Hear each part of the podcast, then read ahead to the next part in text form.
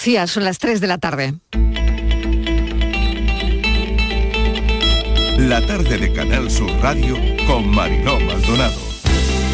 Ponemos a disposición todos nuestros recursos.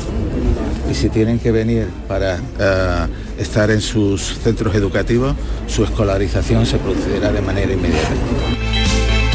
Ya tuvimos un primer contacto el mismo martes con el Gobierno de España, nos pusimos a su entera disposición eh, fundamentalmente se nos pide eh, una disponibilidad en algunas áreas que llevan otros compañeros del gobierno andaluz, en igualdad y políticas sociales, también en empleo, porque a través de empleo se gestiona eh, el Instituto Andaluz de la Juventud, donde están los albergues juveniles en nuestra comunidad autónoma, que disponen de muchas plazas para poder acoger a personas que en este momento pudieran necesitarlo.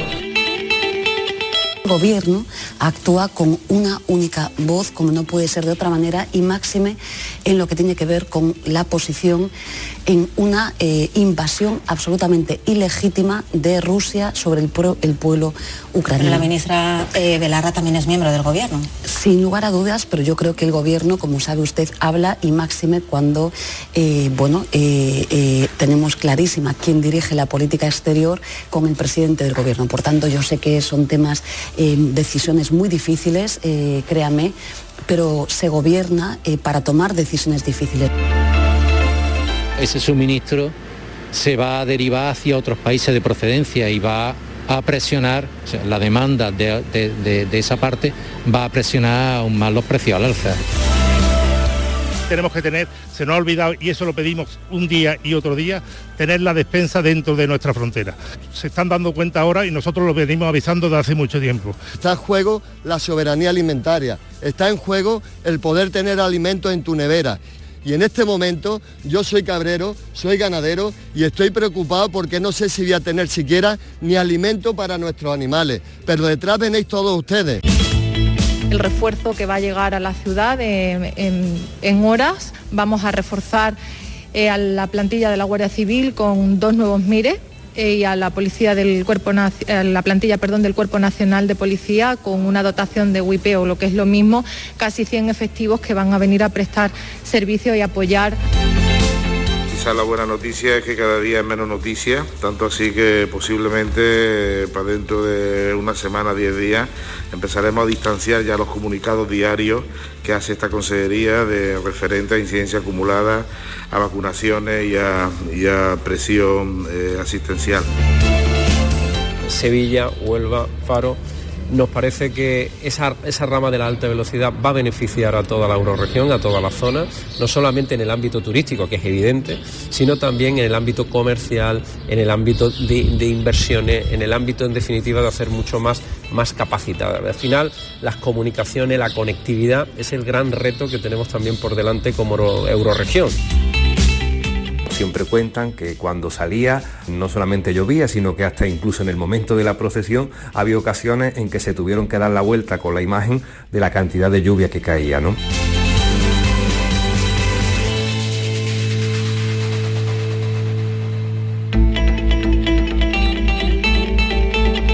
La tarde de Canal Sur Radio con Mariló Maldonado. ¿Qué tal? ¿Cómo están? Acaban de oír los sonidos del día. Están casi todas las voces en nuestra línea de audios, los protagonistas de la actualidad y todo lo que ha ocurrido hasta esta hora.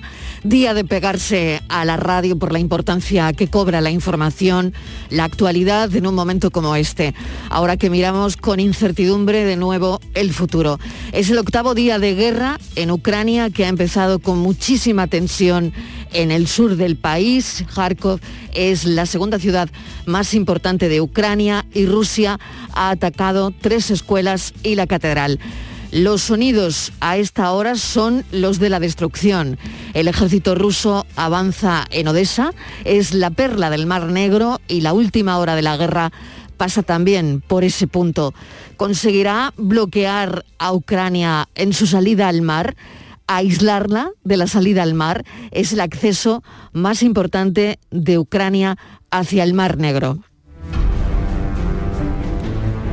Ya hay un millón de refugiados, el éxodo masivo no se detiene, Polonia sigue recibiendo a miles de mujeres con sus hijos que huyen del bombardeo, que huyen del horror, del pánico.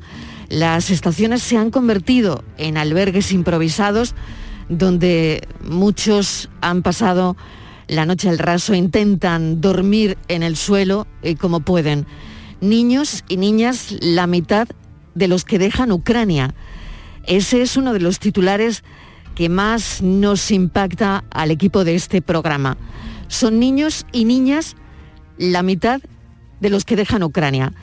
Imagínense, el impacto psicológico es un impacto tremendo para todos ellos. Hoy Bruselas aprueba la directiva de protección temporal.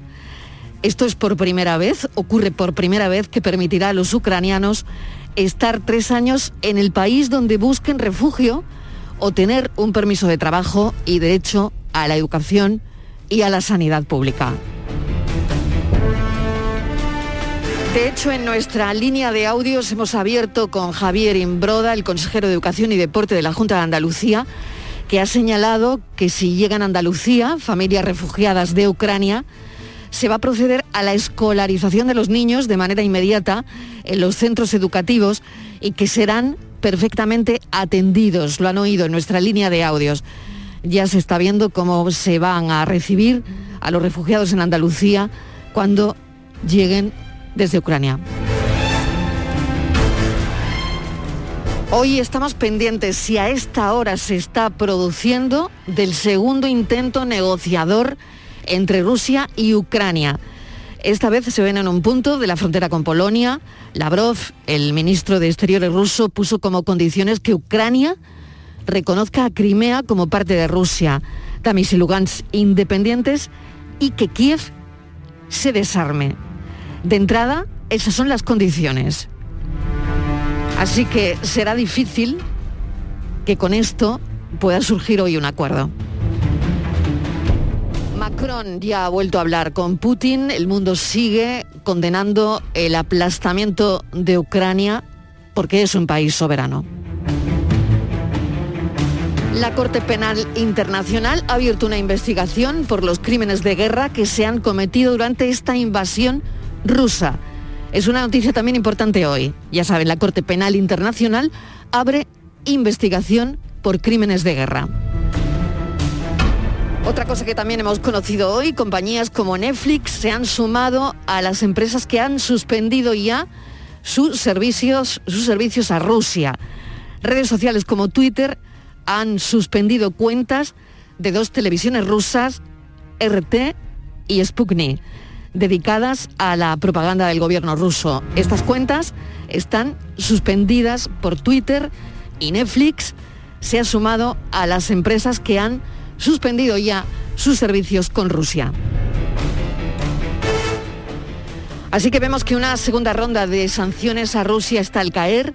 Hoy hay muchos análisis sobre esto en la prensa y ya saben que cuando llegamos a esta hora ya sabemos de algunos análisis interesantes, ¿no? Pues hoy hay muchos análisis sobre esta segunda ronda de sanciones a Rusia en la prensa. Dicen que el, verdadero impacto está en el trigo, porque países como Egipto, Líbano, dependen del trigo que llega de Rusia. Es el mayor exportador mundial de grano de trigo. El precio del trigo ahora mismo está en niveles récord. El impacto económico hoy lo vemos reflejado en el precio de la luz. Hoy la subida es de un 34%, 341 euros megavatio hora. Esta mañana casi 400 euros de 9 a 10 de la mañana, que se dice pronto. Este es el tercer precio más alto desde que hay registros consecuencias también de, la guerra en la factura del gas y cuando llenamos el tanque de gasolina, el impacto de la guerra en la economía y en nuestro día a día es tal y como les contamos. De la pandemia hoy, de la pandemia no nos hemos olvidado. Hoy la, la incidencia es de 285 casos por cada 100.000, sigue bajando, 285 por cada 100.000 y desgraciadamente lamentamos 17 fallecidos.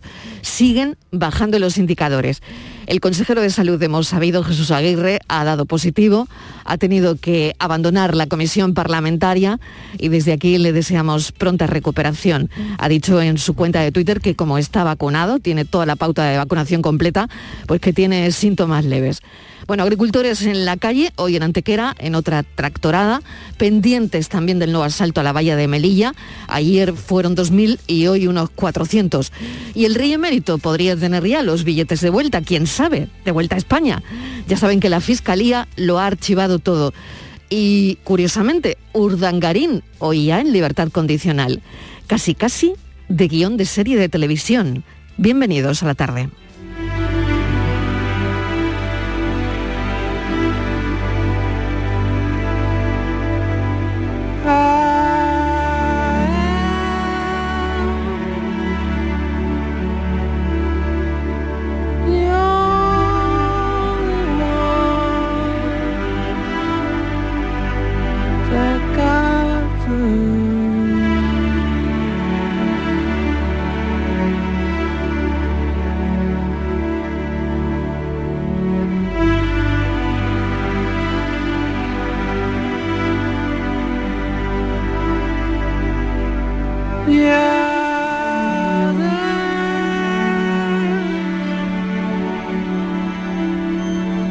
Que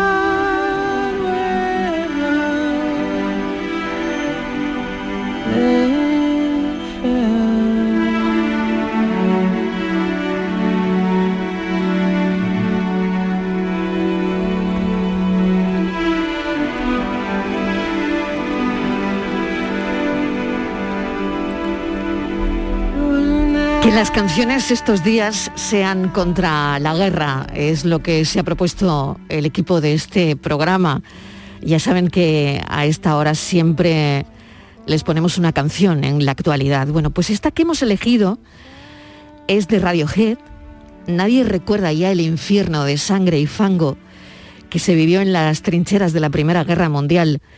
Y es una canción dedicada al británico Harry Patch. Harry Patch fue el único soldado que quedaba vivo de aquella guerra de posiciones en el frente occidental. Y Harry Patch sobrevivió a la Primera Guerra Mundial.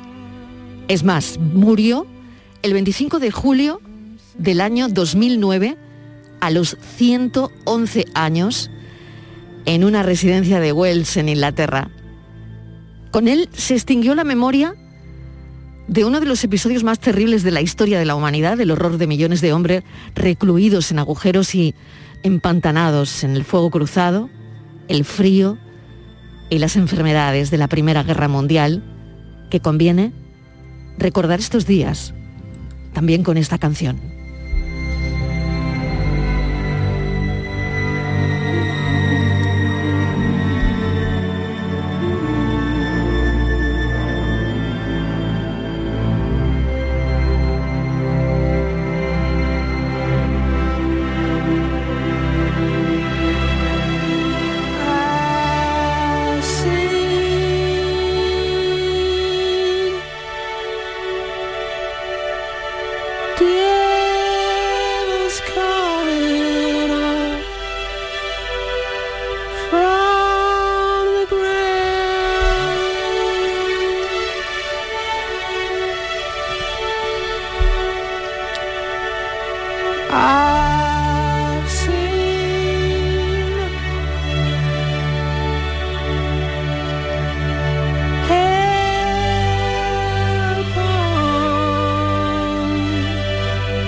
Mientras les hemos contado que estamos pendientes de ese segundo intento negociador entre Rusia y Ucrania, bueno, pues entre tanto y tanto Rusia ha alertado de una posible catástrofe humanitaria inminente en las ciudades ucranianas de Kiev, Kharkov, Mariupol y Sume.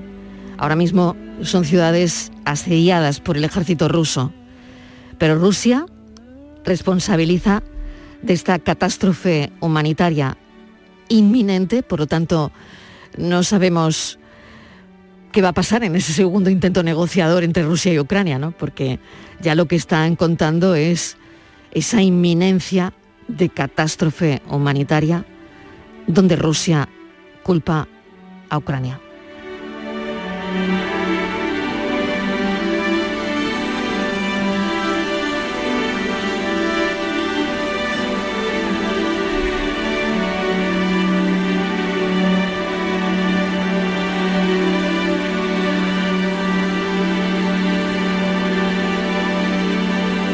Las tres y cuarto de la tarde y vamos a ver cómo ayudamos desde aquí, desde Andalucía. El lado más humanitario es el que buscamos. ¿Qué otra cosa podemos hacer? El Servicio de Extinción de Incendios del Ayuntamiento de Huelva ha cedido a la ONG Bomberos Unidos Sin Fronteras material de intervención. Mesa de redacción, Estíbaliz Martínez, ¿qué tal? Bienvenida. Hola Marilo, ¿qué tal? Buenas tardes. Sí, todo Andalucía, cualquier rincón, cualquier pueblo, cualquier sector, todos están volcados en ayudar, en cada uno de la manera que, que les sea posible a Ucrania. Y por supuesto, en Mariló, los bomberos del Ayuntamiento de Huelva pues están ahí, están cediendo ese material de intervención que lo están cediendo a Ucrania. Huelva se vuelca en la ayuda humanitaria a este país. Eh, y por supuesto los bomberos. Es que cuando hablamos de los bomberos hay que hablar, Mariló, de espíritu solidario. Siempre están en primera línea, demostrando ese carácter eh, humanitario que tienen, su sensibilidad, su generosidad, ayudando siempre a quien lo necesita. Y ahora quien lo necesita es Ucrania y con Ucrania están. Por eso, Mariló, van a ceder eh, material a la ONG Bomberos Unidos Sin Fronteras eh, material que está fuera de, uso ahora mismo, como pueden ser, por ejemplo, trajes de protección, mascarillas, equipos de respiración, que lo que van a hacer es que llegue cuanto antes a los bomberos de, Ucrania. El material de protección, además de este material de protección para los bomberos, Mariló, también se van a ceder pues, productos sanitarios, eh, productos médicos, todo lo que han podido conseguir para que viajen en ese cargamento que viajará a Ucrania pues con todo lo que, lo que puedan echar. Vamos a hablar con Antonio Nogales, que es miembro del Cuerpo de Bomberos del Ayuntamiento de Huelva, es presidente de Bomberos Unidos Sin Fronteras. Antonio Nogales, bienvenido. Gracias por atender la llamada de la radio, la llamada de Canal Sur. ¿Qué tal? Hola, buenas tardes. Antonio, con lo que seguramente has visto, que han sido muchas catástrofes y, y ha ayudado tanto ¿no? a rescatar a personas en, en las peores circunstancias. Fíjate, ¿no? Ahora lo que toca.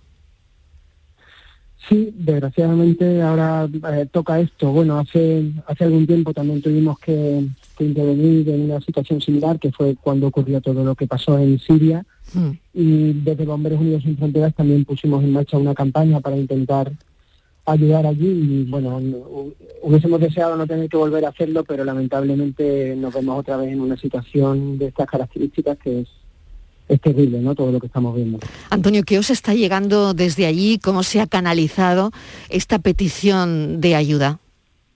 Bueno, eh, nosotros nos hemos puesto en marcha desde el primer momento porque sabíamos que esto iba a provocar una mm. Catástrofe humanitaria que, que, estamos lejos de imaginar, ¿no? Y desde el principio Hemos intentado recabar información a través de asociaciones que llevan tiempo allí trabajando y las, las ONGs que, son permanentes allí. Y también hemos intentado recabar información sobre los profesionales y hemos contactado con algunos bomberos que están allí trabajando. Y bueno, nos cuentan lo que podemos ver en las imágenes, ¿no? que es una situación dramática. Los, los turnos de los bomberos ya eh, han dejado de ser eh, de 24 horas con descanso, son, son continuos desde que ha empezado la invasión y, están afrontando pues desde los rescates de las personas que están sepultadas en los escombros hasta los incendios que están provocando los bombardeos y es ahí donde están desarrollando todo el trabajo, además poniendo en peligro su vida, ¿no? porque obviamente las bombas siguen cayendo. Es tremendo. Me imagino esa llamada de, teléfono, Antonio, que ha debido ser desde luego increíble, ¿no? Hay que tener en cuenta que, vuestro trabajo es, bueno, yo diría que es 100% vocacional, ¿no? Que, mm, eh, sois de vocación, ¿no? Como esas profesiones tan duras, ¿no? Pero eh, en mitad de una guerra eh, es tan fuerte, ¿no? Todo lo que está pasando ahora mismo, ¿no? Rescatar a, a personas ahí, me imagino que no deben dar abasto, ¿no? Sí, efectivamente, como te decía, los turnos ya se han no, no tiene un descanso, eh, ya todos están trabajando de manera permanente y de forma continua, con descansos cortos en- entre intervenciones y en los lugares donde pueden, porque muchos de los bomberos que están lejos de las capitales que están siendo bombardeadas se, han desplazado ya a esas capitales para reforzar los servicios que hay allí, ¿no? Y bueno, la situación es dramática. Y, y sobre todo, mm, yo creo que mucho más dura y más triste porque, bueno, cuando uno se enfrenta a un terremoto, una inundación, un tsunami, que son catástrofes naturales, pues bueno, son cosas que lamentablemente no se pueden controlar, pero que el ser humano sea quien esté provocando esto y que, que tengan que estar sacando a su propia gente por, por esta, por este sinsentido es lo que, lo que creo que es muchas veces más difícil de asimilar. Totalmente de acuerdo, porque fíjate, ¿no? Tú que llevas, no sé si, más de 20 años eh, viajando por todo el mundo en, en misiones de, de rescate, es lo que hablábamos al principio, ¿no? Una cosa es un desastre natural y, y otra, otra muy diferente es la guerra.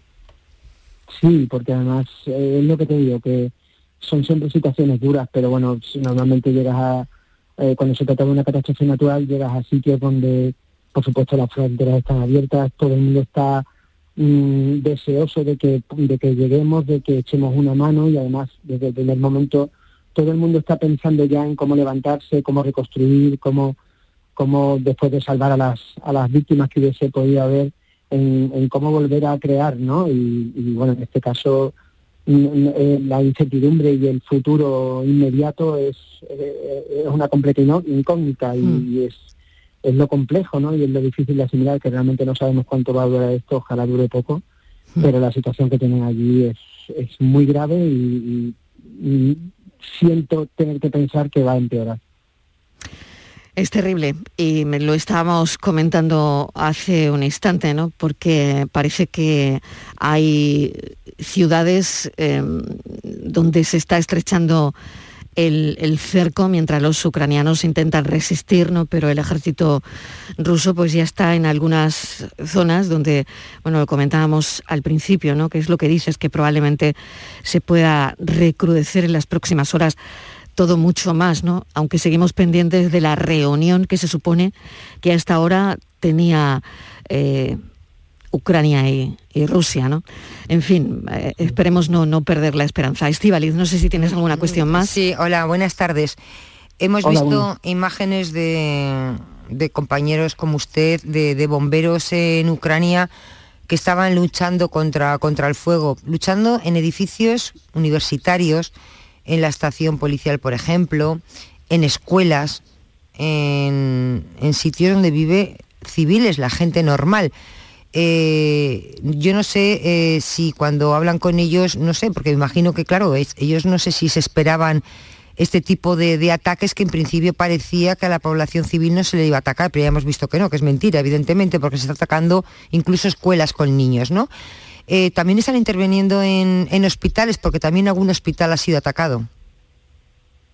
Sí, las, las conversaciones que hemos tenido con ellos, bueno, si te soy sincero, han sido al principio, porque como te digo, además de, que las comunicaciones en algunos casos se han hecho más difíciles, pues la mayoría están viajando y están trabajando de manera continua.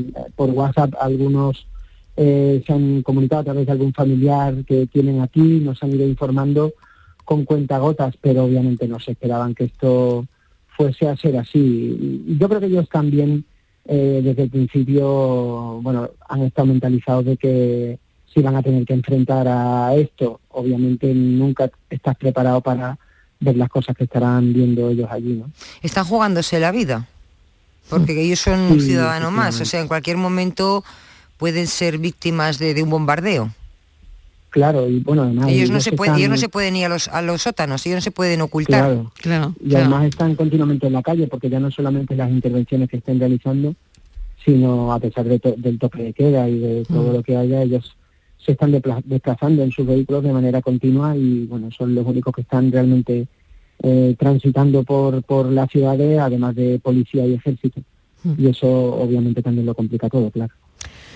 Pues muchísimas gracias Antonio Nogales. Vamos a mm, seguir en permanente contacto con, con vosotros, por supuesto, y ojalá todo este equipamiento les lleguen eh, son trajes de protección, mascarillas, equipos de, de respiración.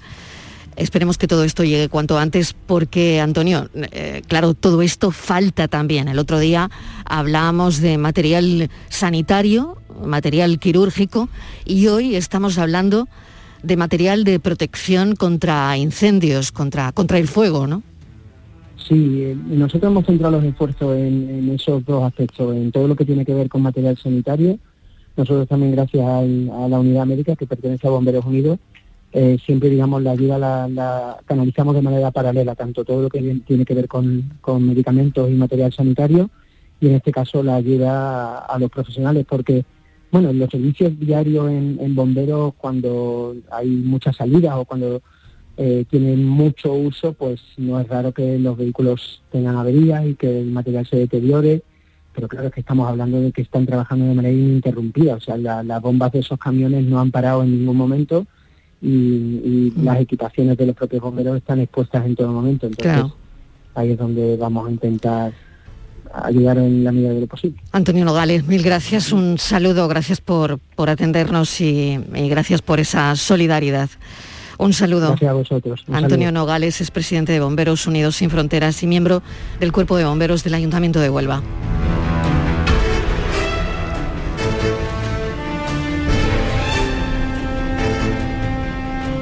Más ayuda que va a hacer falta hemos conocido también y nos vamos a detener ahora en la Asociación Cordobesa de Hostelería y Turismo porque han abierto una bolsa de empleo para refugiados de Ucrania.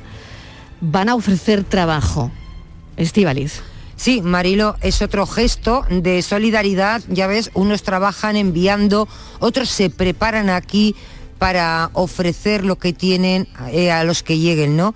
Es la solidaridad de los cordobeses que, con Ucrania, que también hay que decir que se ha desbordado. Córdoba es una ciudad ejemplo de integración cultural por su legado. Y la hostelería Mariló pues, es parte implicada de este proceso de integración. Los hosteleros cordobeses, Mariló, dicen que esta forma de ofrecer trabajo, de abrir esta bolsa de trabajo, que es la mejor manera que entienden ellos de, de colaborar y que pueden llevar a cabo, ¿no?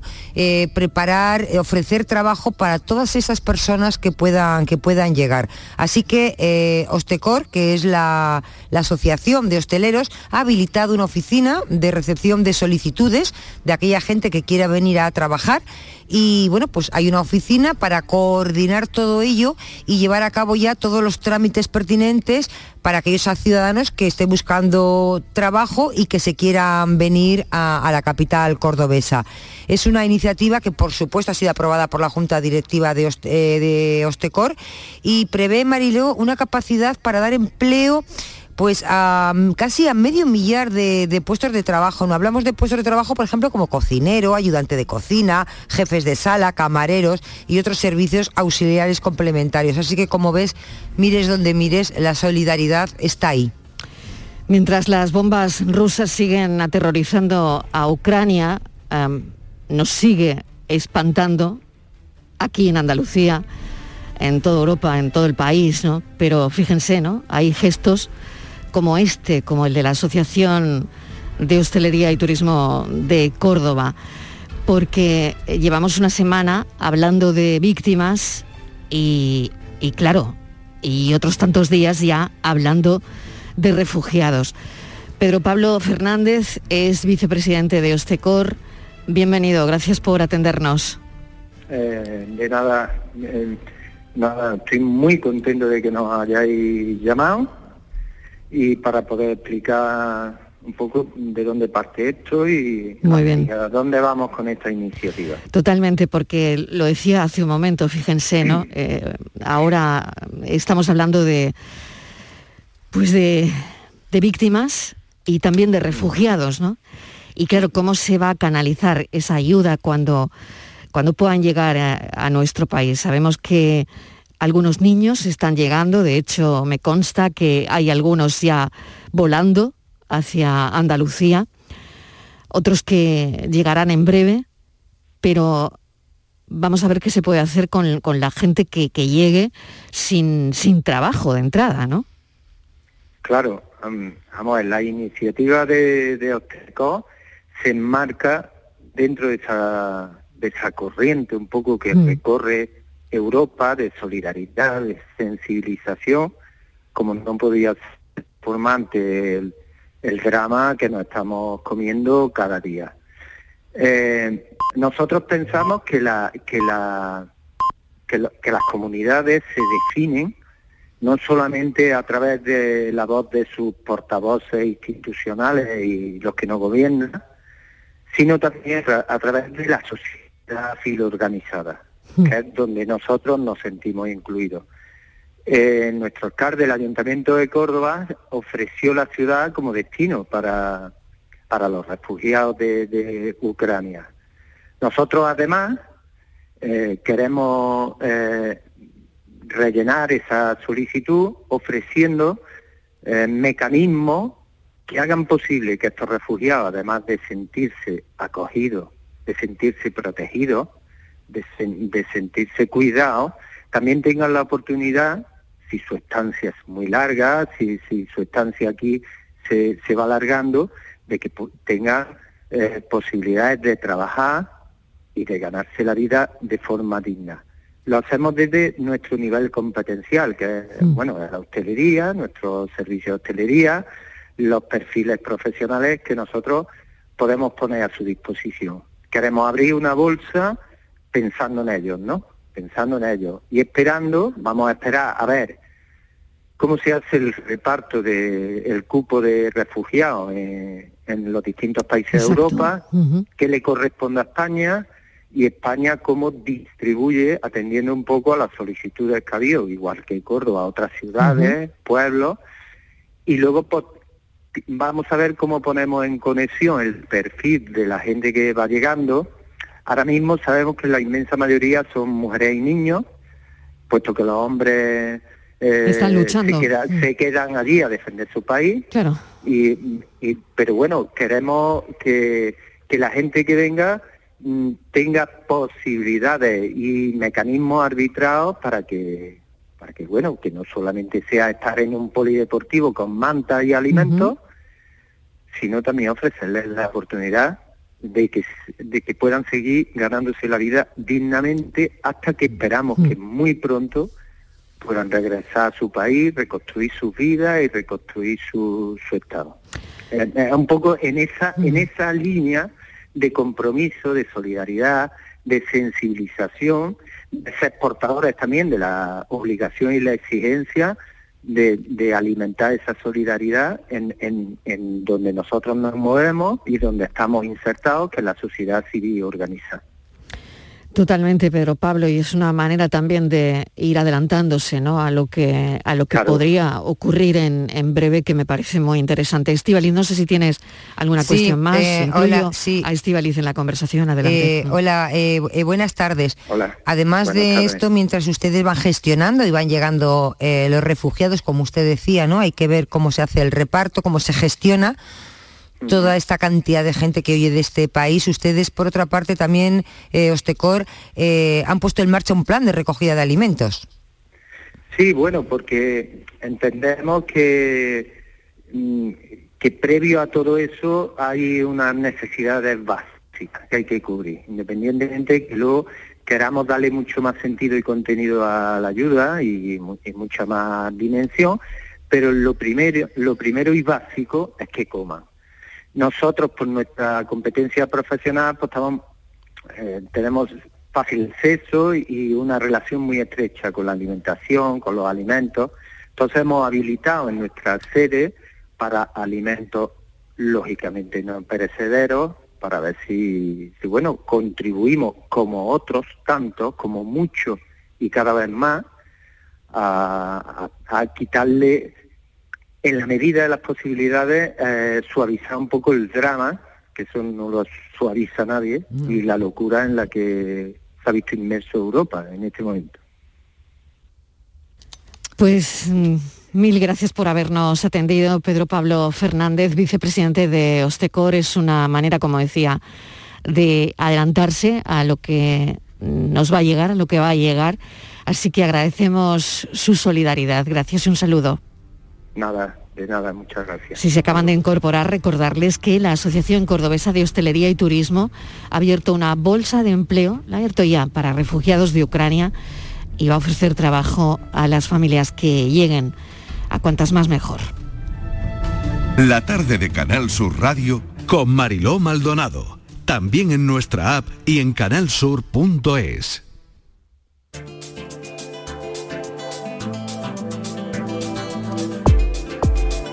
Esta semana en Destino Andalucía les proponemos realizar turismo de aventura en Cazorla, subiendo por paredes rocosas en las conocidas como vías ferratas.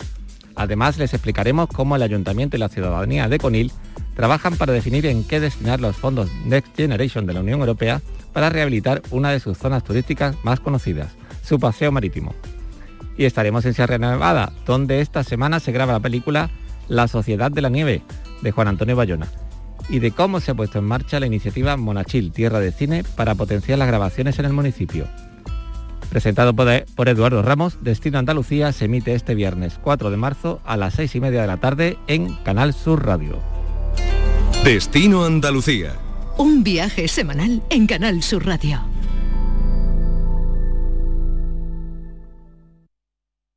Hola, melenas. Me han dicho que vas a jugar a mi día de la once y sé que me vas a elegir a mí, el día que te pusiste pelo. Anda, que no te alucina notar cómo tu melena se mece al viento o la espumita del champú anticaspa. La fecha de tu boda o la de tu cumple no es tan mal, pero es que no tenías pelo.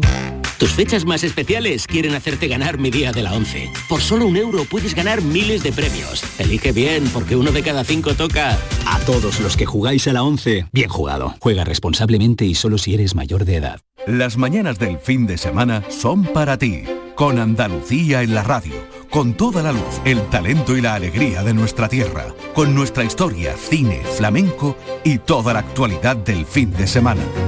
Días de Andalucía, con Domi del Postigo, los sábados y domingos desde las 9 de la mañana. Quédate en Canal Sur Radio, la radio de Andalucía.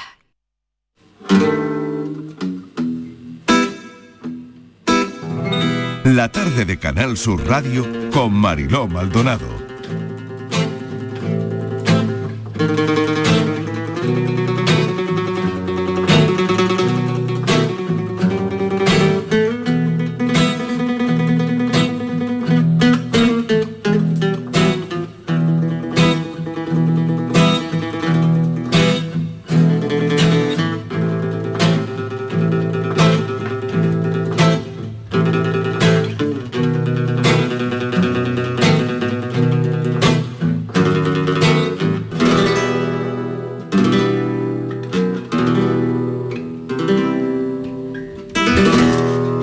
Identidad de nuestra casa viene definida a través de programas donde se plasma nuestra cultura, ¿no? Y el programa Andalucía en Semana Santa ha sido galardonado recientemente con el Premio Andalucía de Periodismo y vuelve al prime time de Canal Sur Televisión precisamente hoy, hoy jueves, a las 10, a las 11 menos 10, 11 menos 10, coincidiendo con el comienzo además de la cuaresma, Canal Sur Televisión estrena la segunda temporada de este formato presentado por Enrique Romero. Enrique, bienvenido, ¿qué tal? Hola Mariló, buenas tardes. Muy Oye, bien, nervioso, un poquito nervioso. Claro, me gusta mucho la música de cabecera del programa, que es la que estamos escuchando. Sí, y, le- y porque no puedes ver las imágenes ahora mismo en la radio, ¿no? Todavía no Claro. te puedes ver. Pero cuéntamelo tú, cuéntamelo tú. Bueno, es muy bonito porque la cabecera está muy cuidada, ¿no? Hay, hay una vela encendida y bueno, se van viendo imágenes de nuestra pasión, de nuestra Semana Santa. La verdad que el programa refleja un poco pues ese maravilloso, riquísimo patrimonio que tenemos en Andalucía, que desconocemos en gran medida, eh, sobre imágenes, esculturas con cuatro o cinco siglos, maravillosas, con eh, momentos también muy emotivos de personas que anhelan esa Semana Santa que llevamos ya pues varios años sin vivir y, y nos cuentan sus sensaciones, sus emociones, descubrimos historias, leyendas, muchas leyendas que hay en torno a nuestras cofradías que son realmente preciosas. Claro, son valores, tradiciones, símbolos, eh, una manera de, funcionar al final, ¿no? Que pone eh, pues de manifiesto la identidad cultural que, tenemos aquí en Andalucía. Y todo eso había que contarlo. Oye, y en la enhorabuena también a este programa por el Premio Andalucía de, de Periodismo, que, oye, es algo importantísimo para, desde luego, seguir adelante haciendo proyectos y programas nuevos, ¿no?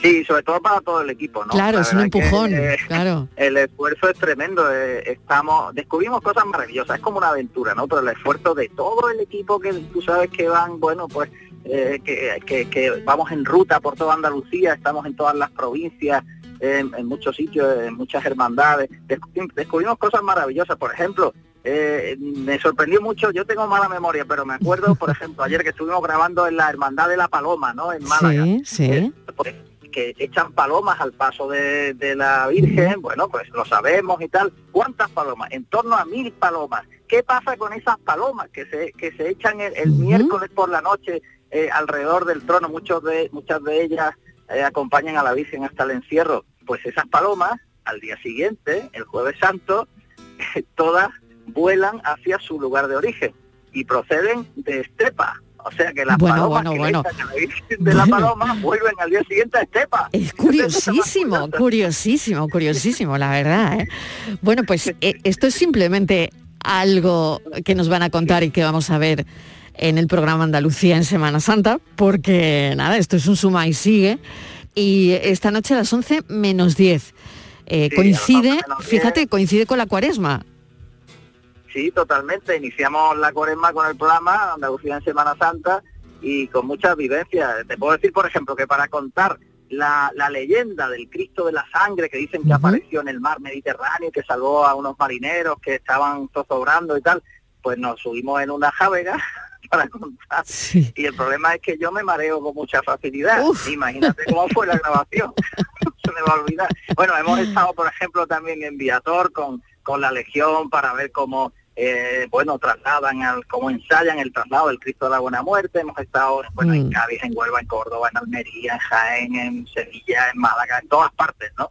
Y con muchas anécdotas y muchas leyendas y muchas curiosidades. Es una, el programa son, es, es el mundo de la Semana Santa pero el mundo que no nos podemos ni imaginar, el que no vemos. Claro, lo que hay detrás, ¿no? Estivali, no sé si tienes eh, alguna cuestión más para Enrique. Sí, Enrique, buenas tardes. Mm. Yo te quiero hablar uno de, yo te quiero hablar de uno de los puntos fuertes del programa, por lo menos que el año pasado en la primera temporada eh, sorprendieron a toda la audiencia que es esos números musicales de cierre de programa, Enrique. ¿Cómo eh, son mm, versiones de conocidas marchas eh, que habéis grabado en sitios emblemáticos, como el año pasado, ¿no? Veíamos la Alhambra de Granada, la Casa de Colón de, Huelva, yo qué sé, la antigua prisión provincial de Málaga, muchísimos. ¿Este año también mantenéis ese punto fuerte? Sí, sí, totalmente. Y también, ¿no? Eh, ese es el remate. Ese es, por eso, es el broche de oro. Sí, el programa es una sorpresa permanente, ¿eh? porque verdaderamente es una aventura.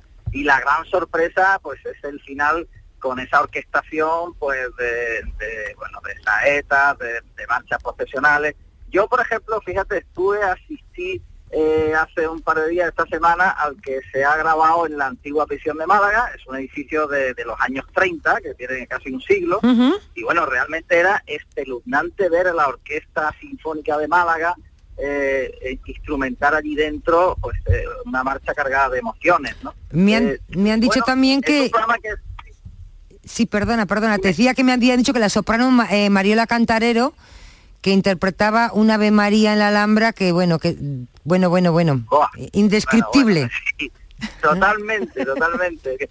Eh, eh, es que la Semana Santa son tantos momentos de emoción, tanta capacidad mm. creativa, tanta sorpresa. claro. Y, claro, lo que intenta el programa llevar es todo eso, ¿no? Llevar todo eso. Es un descubrimiento permanente de manera ágil, porque no hacemos un programa solo para cofrades o, personas que, bueno, que les guste la Semana Santa, sino para todo el mundo, entendible, cercano, ¿sabes? Con palabras que todos comprendemos. Pues hay mucha, hay mucha pasión, esa es la idea y es lo que se va a plasmar a partir de esta noche a las 11 menos 10, Andalucía en Semana Santa, compañero Enrique Romero. Mil gracias y te veremos esta noche. Cuídate mucho. Gracias. Un abrazo fuerte. Adiós, un abrazo. Bueno, ya lo saben, Andalucía en Semana Santa, premio Andalucía de Periodismo que vuelve al prime time de Canal Sur esta noche, 11 menos 10.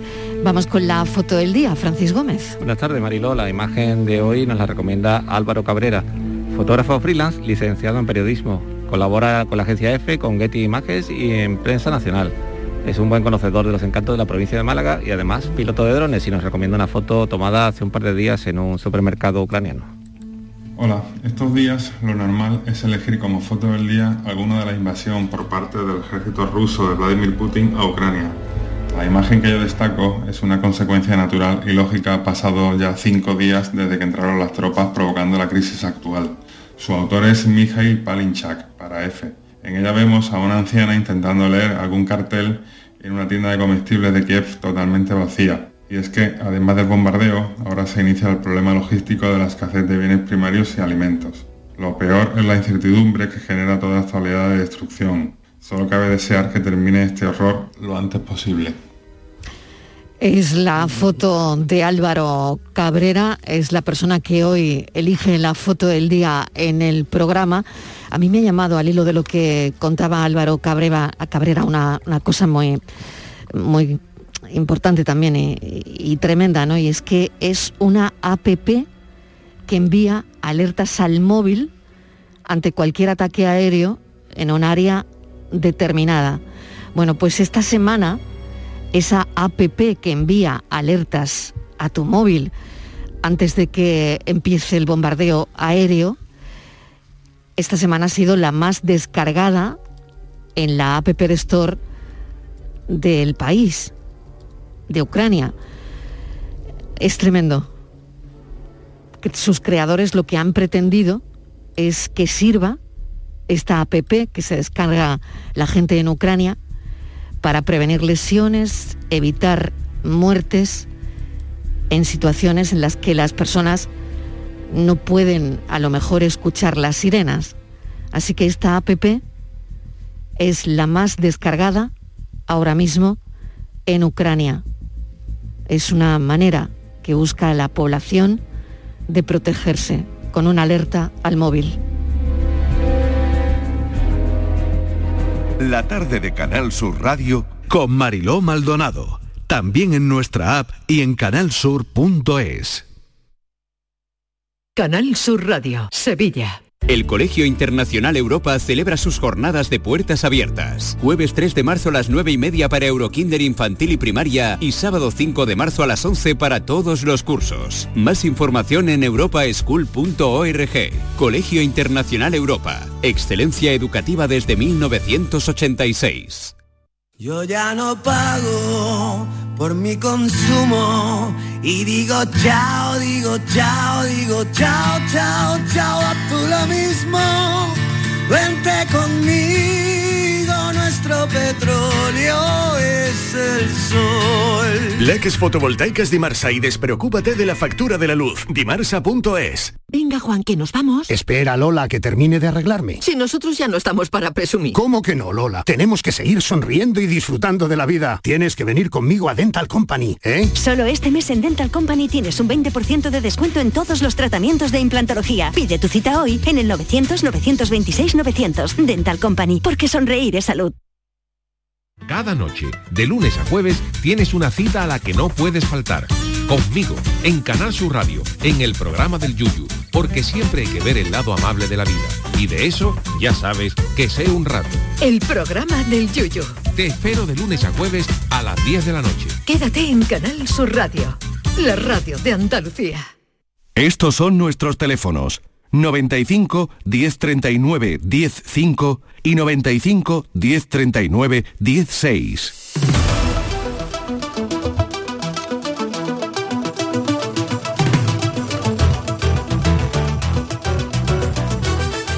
Empieza aquí Andalucía Pregunta con Javier Jaénes, que es nuestro colaborador de hoy, abogado experto en Derecho Laboral, socio de Montelirio Abogados. Javier, ¿qué tal? Bienvenido.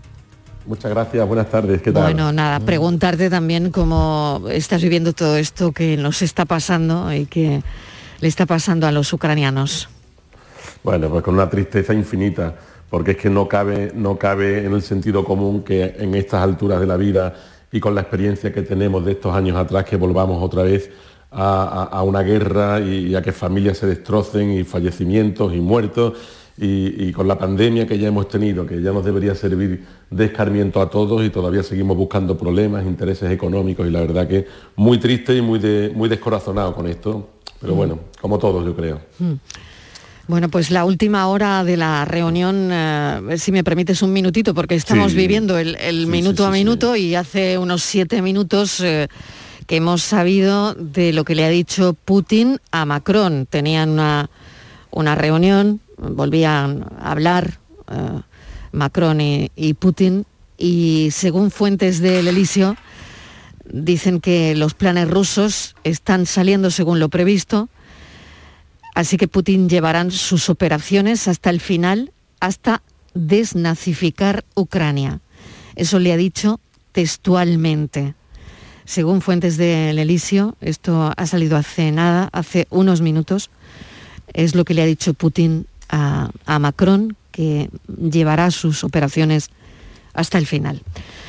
Bueno, veremos qué, qué, sale de la reunión, que también tendría que estar produciéndose ahora mismo entre Ucrania y, Rusia en una frontera eh, de Bielorrusia, en fin, y estamos pendientes también de, eso. Pero, a ver, Javier, eh, vamos con las nóminas de, trabajo. Se nos había ocurrido en el programa hoy hablar de ello, Estivaliz. Sí. Porque probablemente hay mucha gente, y lo cifran en un 80%, Em, de gente que no sabe leer la nómina. Cuando te llega la nómina, pues no sabemos leerla. Efectivamente, y es un documento muy importante primero es obligatorio que la empresa te lo dé y en él aparece en Marilo pues una serie de datos del tipo de trabajo que haces, de la empresa, de cómo, eh, de la cantidad, de tu categoría y también aparecen eh, pues una serie de cantidades que a veces no sabemos bien interpretar. Y es muy importante saber cómo leer una nómina para eh, estar seguros si recibimos la cantidad correcta como para evitar alguna irregularidad que es fiscal, por ejemplo, que se pueda producir. Y para eso nos va a ayudar Javier. Sí, pues efectivamente, pues la nómina es un documento que nos entrega la empresa y que todos los trabajadores sabemos que es lo que vamos a cobrar, pero es cierto que esa cuantía que cobran los trabajadores, pues los trabajadores no tienen claro muy bien de qué se compone. Sabe que tienes un salario a percibir y que te ingresan en el banco una cuantía, pero realmente no sabes, perdón, no sabes de dónde viene esa cuantía. Y a esto hay que añadir que muchas nóminas, hay muchas empresas que tampoco las confeccionan bien. Y a grandes rasgos lo que tenemos que tener en cuenta es lo que más afecta a los trabajadores. Lo primero es cuánto cobramos, qué es lo que te ingresan en el banco. Bien, pero eh, donde viene el problema es que eh, mucha gente se fija y cuando, cuando pactan el salario con la empresa, pues se fija únicamente en lo que va a cobrar, en el total, pero no en cómo se distribuye esos pagos. ¿Por qué? Porque dentro de una nómina, a grandes rasgos, vamos a tener unas percepciones salariales y unas percepciones no salariales. Hablando en, plan más llano todavía, es que de lo que tú cobras en tu nómina, hay que calcular lo que es la base reguladora o la base de cotización, que en definitiva es en la cantidad de dinero que va a servir como base o como origen para cobrar la pensión, para cobrar una indemnización por despido, para cobrar em, un accidente, para cobrar ciertas cosas. Esa es, es lo importante, no esa es la cantidad importante. a partir de ahí, claro, eso marca también mucho luego el futuro nuestro. Claro, eso es lo importante. ¿Por qué? Porque muchos trabajadores dicen, yo gano al mes 1.500 euros y me calculo una pensión en base a 1.500 euros cuando yo me jubile. Y resulta que cuando llega la hora de jubilación, él pensaba que su base de cotización eran 1.500 euros y resulta que son 1.200. ¿Qué ocurre? Pues que toda la pensión va en base a esos 1.200 y no en base a 1.500. He tenido un accidente en base a esos 1.200. He tenido eh, cualquier otra contingencia en base a esos 1.200. Una baja de enfermedad también va por eso. También siempre va, por la base reguladora. Claro. Así es. ¿Y ¿Qué cómo se sabe? ¿Cómo, muchas- eso, eso está en la nómina? ¿Aparece? Claro, a ver. Sí, eso está en la nómina, eso está en la nómina, la base de regulación está en la nómina, es un, es un, es un cálculo que se hace en base al convenio colectivo, en base a la- los distintos conceptos que tú vas teniendo, pero quiero explicar algo que es muchas veces hacemos los trabajadores y los empresarios porque nos autoengañamos a nosotros mismos. Como hay conceptos en la nómina que no integran eh, parte de la base reguladora, esos conceptos y esos, y esos pagos que se hacen algunas veces, ni el empresario tiene que pagar por esos pagos, ni el trabajador tiene que descontarse nada ni retenciones por esos pagos, esas cuantías no salariales que se llaman en la nómina. ¿Nos interesa momentáneamente? Sí, porque el trabajador dice, yo prefiero ganar, por ejemplo, 1.200 más otros 100 euros, que son 100 euros de otro concepto, gano 1.300, pero solamente para IRPF me van a quitar de los 1.200. No de los 1.300 porque esos 100 euros me los van a poner como dieta, me los van a poner como algún otro plus.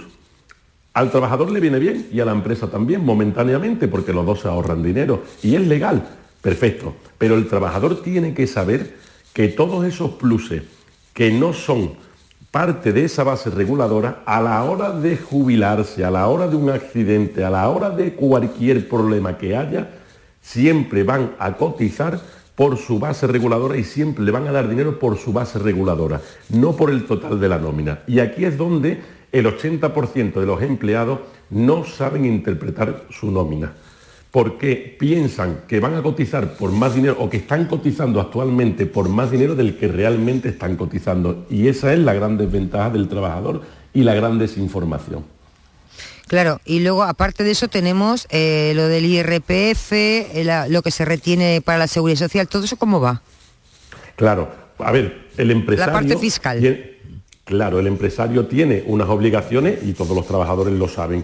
En función de lo que tú ganes y en función de lo que tú ingreses, pues te van a retener, para el IRPF te van a hacer unas retenciones aproximadas. Por eso los trabajadores cuando hacemos la declaración de la renta nos sale a pagar o nos sale a devolver en función de lo que nos ha retenido la empresa y de otros conceptos que tenemos también, pues depende si tienes vivienda, el número de hijos, en fin, depende de otros conceptos. De una parte, la empresa va a pagar y va a cotizar a la seguridad social por el trabajador y de otra parte, el trabajador también en su nómina tiene que pagar algunos conceptos. Esto normalmente, Estivali, siempre suele estar bien. Siempre. ¿Por qué? Porque como detrás está la administración, la administración sabe y conoce que el empresario pague lo que tiene que pagar y que se le retenga al trabajador, porque después lo regulariza. Entonces, el problema grave aquí no está tanto, digamos, en esas cuantías oficiales o que tienen eh, detrás la administración, sino en esos conceptos que pensamos que cotizan y que no cotizan. Y ahí es donde está lo grave. La nómina es compleja. Calcular una nómina y saber si está bien es complejo porque tiene unas, unas- medias aritméticas y tiene una serie de conceptos que son difíciles y que no es que sean difíciles, sino que tiene su, bueno, tiene su particularidad y, y hay unos pluses que cotizan, otros que sí, otros que no, y cada nómina, perdón, cada nómina es distinta de un trabajador y de otro. Porque después cuando van a cotizar también va a depender, o sea, cuando van a hacer estas eh, retenciones de IRPF y demás, también va a depender de los conceptos que, se desgrabe cada uno. Lo más interesante aquí es con esa nómina consultar a un abogado, eh, laboralista, a un graduado social, eh, a cualquier sindicato, llevar esa nómina y asegurarse que los conceptos por los que está cobrando, que el máximo de ellos sean cotizables en el sentido de que formen parte de esa base reguladora, de esa base de cotización y que a, efectos de jubilación y de otros tipos de prestaciones, que no tengamos sorpresas y sepamos exactamente por cuánto dinero eh, nos va a quedar y por cuánto estamos calculando esa base a efectos indemnizatorios y a otros efectos. Y ahí es donde viene el problema, el, el problema grave. La casuística es muy amplia. Hay algunos pluses que hace unos años no cotizaba, o sea, no se tenían en consideración y ahora sí. Hay algunos pagos en especies porque también existen los pagos en dinero y pagos en especies. Y también forman parte de esa nómina. Por ejemplo, la empresa te deja que uses un piso de la empresa y tú no tienes que pagar alquiler. La empresa te pone un coche que lo puedes usar los fines de semana. La empresa te paga una gasolina o te paga otros conceptos eh, en tus vacaciones y demás. No es lo mismo tener un coche de empresa, usarlo solo de lunes a viernes, que te lo permitan usar el fin de semana. Todo esto son pagos en especie y todo esto son pagos que muchos de ellos forman parte de la base, de esta base que es la fundamental para lo que hemos estado diciendo y otras veces que no. Entrar en detalle es complicado, con lo cual yo siempre recomiendo que se consulte a un experto para que el trabajador sepa en cada momento y el empresario también a, qué nos estamos enfrentando en caso de una contingencia. Pues hoy nos interesaba hablar de esto, Javier, porque bueno, es verdad, hay gente que eh, mm, bueno, que recibe la nómina y que no sabe muy bien qué es lo que está leyendo y nos hemos detenido un poquito en esto. Gracias, Javier Jaénes, hasta la semana que viene. Nosotros nos vamos a las noticias, vamos a conocer lo último y seguimos, tomamos un café. Muchas gracias, adiós, adiós.